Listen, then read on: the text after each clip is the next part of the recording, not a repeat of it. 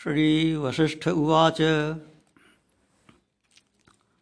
तच्चित्तास्तद्गतप्राणा बोधयन्तः परस्परं कथयंश्च तं नित्यं तुष्यन्ति च, रमन्ति च।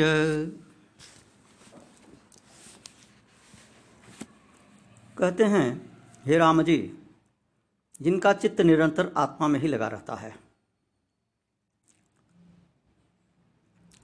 और आत्मा की प्राप्ति में ही जिनका जीवन व्यापार है। जो नित्य, परस्पर आत्मा का ही बोध कराते हुए प्रसन्न होते हैं और उसके विषय में वार्तालाप करते हुए आनंदमग्न होते हैं।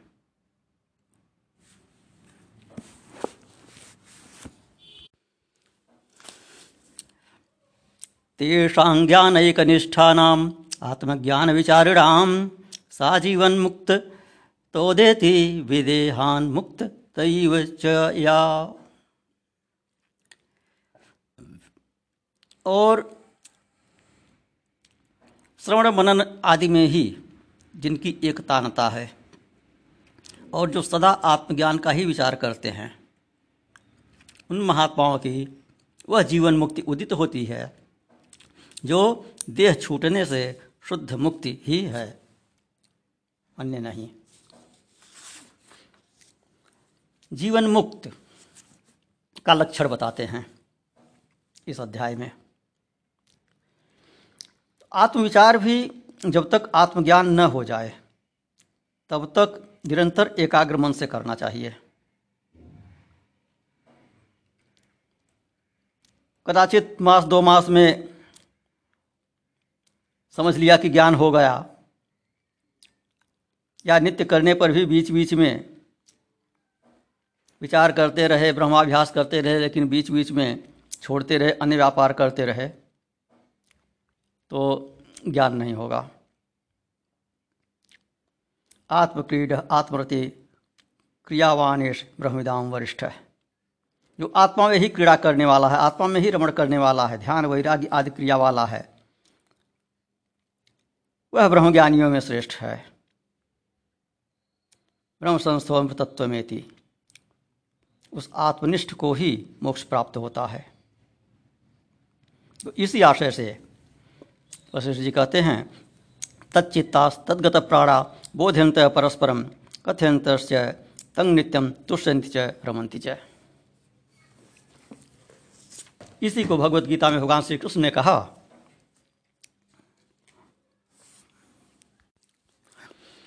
मच्चित्ता मद्गत प्राणा बोधयंत परस्परम कथयंश्च माँ नित्यम तुष्यंति च रमंति च। बिल्कुल वही श्लोक है, वही शब्दावली है। योग वासिष्ठ में थर्ड पर्सन में कहा था, उत्तम पुरुष में। वह संबोधित करके और भगवद गीता में भगवान श्री कृष्ण प्रथम पुरुष में कह रहे हैं, अपने आप को संबोधित करके। केवल इतना अंतर है। यहाँ कह रहे हैं कि जो मुझमें ही चित्त और मुझमें ही प्राण लगाने वाले हैं, जो भक्तजन परस्पर मेरा ही विवेचन और मेरा ही कथन करते हुए सर्वदा संतुष्ट होते रहते हैं और स्मरण करते रहते हैं, उनको तेषां सततयुक्तानां भजतां प्रीतिपूर्वकं ददामि बुद्धियोगं तम ये माम वयांति ते। उन निरंतर मुझमें लगे हुए और प्रीतिपूर्वक मेरा भजन करने वालों को मैं बुद्धि योग देता हूँ, जिससे वे मुझे प्राप्त हो जाते हैं। तो जिनका चित्त भगवान के चित्त में मिल गया है, मत चित्ता। मुझमें ही चित्त लगाए हुए, अर्थात अपने व्यष्टि का चित्त जिसने समष्ट के चित्त में मिला दिया है। अपने चित्त को भगवान के चित्त में मिला दिया है। वे यहाँ भगवान श्री कृष्ण के अनुसार उनके शब्दों में मत चित्त हैं और हम लोगों के शब्दों में, वशिष्ठ जी के शब्दों में तच्चित्त हैं। बातें कही है, कहने का संबोधन का अंतर है। फ़र्स्ट पर्सन और थर्ड पर्सन का, प्रथम पुरुष और उत्तम पुरुष का। तो कहते हैं कि जिनका चित्त भगवान के चित्त में मिल गया है, वे तत्चित्त हैं और जिनके प्राण भगवान के प्राणों में मिल गए हैं, वे तद्गत प्राण हैं। भगवान कृष्ण ने मदगत प्राण कहा?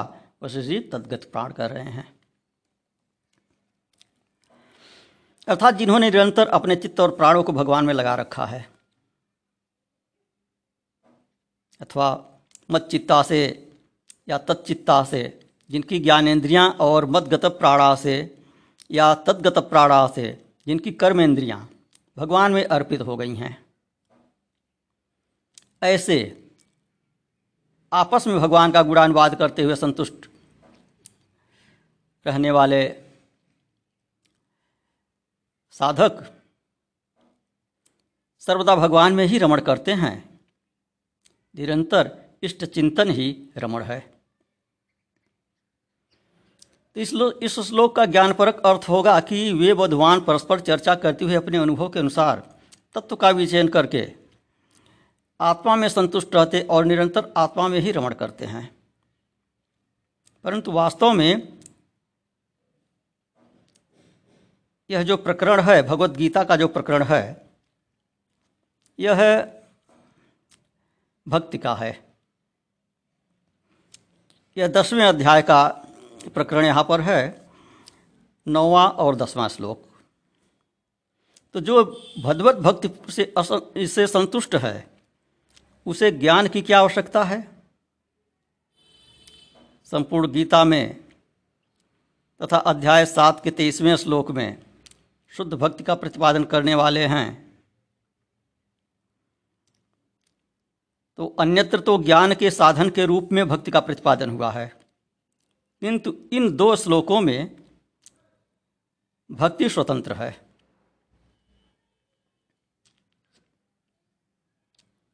अध्याय दस के नवे श्लोक में और अध्याय सात के तेईसवें श्लोक में भक्ति स्वतंत्र है। फिर दसवें श्लोक में कहते हैं तेषाम सतत युक्ता नाम भजताम प्रीतिपूर्वकम ददामी बुद्धि योगम तम ये न माम थे कि उन निरंतर मुझमें लगे हुए और प्रीतिपूर्वक मेरा भजन करने वालों को मैं बुद्धि योग प्रदान करता हूँ, जिससे वे मुझे प्राप्त हो जाते हैं। तो जो ज्ञान की इच्छा से अन्य सब कामनाएँ छोड़कर निरंतर प्रीतिपूर्वक भगवान के भजन में लगे रहते हैं। उन भक्तों को भगवान बुद्धि योग प्रदान करते हैं, जिससे वे निर्विशेष, वे उन निर्विशेष ब्रह्म को ही प्राप्त होते हैं। अपने अपने लक्ष्य के अनुसार भक्त दो प्रकार के हैं। एक भगवत प्राप्त की इच्छा वाले और दूसरे ज्ञान की इच्छा वाले।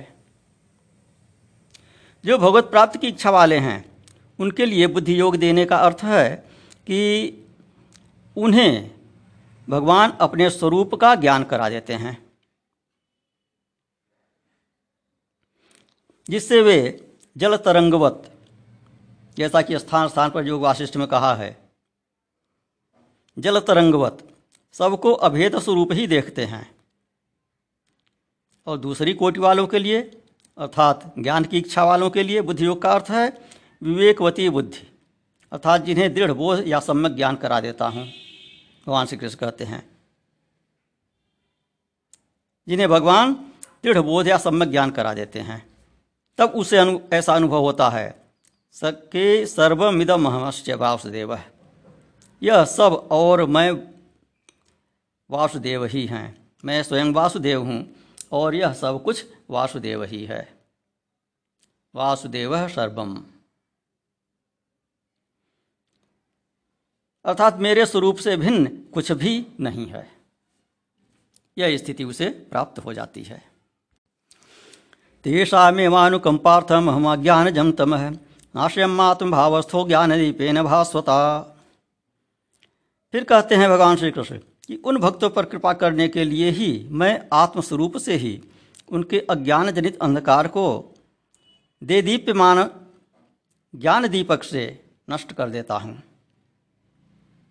उन भक्तों के ऊपर कृपा करके मैं उनके अज्ञान जनित निद्रा, तंद्रा और आलस्य आदि दोषों को ज्ञान दीप से नष्ट कर देता हूँ। रजोगुण तो उपासना से नष्ट हो जाता है। किंतु निद्रा, तंद्रा आदि तमोगुण की निवृत्ति अखंड ध्यान से होती है। जो व्यक्ति भोग, मोक्ष और सिद्धि तीनों की कामना को त्याग कर भजन करता है, उसी का भजन प्रीतिपूर्वक माना जाता है। ऐसा प्रीतिपूर्वक भजन होने पर ही भगवान बुद्धि योग देते हैं।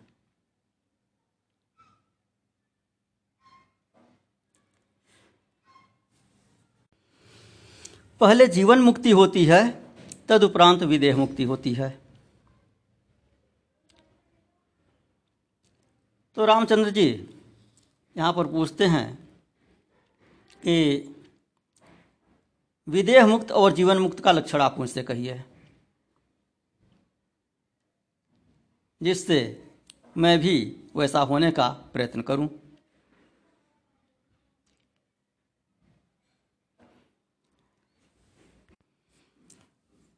तो वशिष्ठ जी ने उत्तर दिया यथा स्थितमिदम यश व्यवहार वतोपि च अस्तंगतम स्थितम व्योम जीवन मुक्त स उच्यते। कि जिन कर्मों का शास्त्र में निषेध नहीं है, उनको करते हुए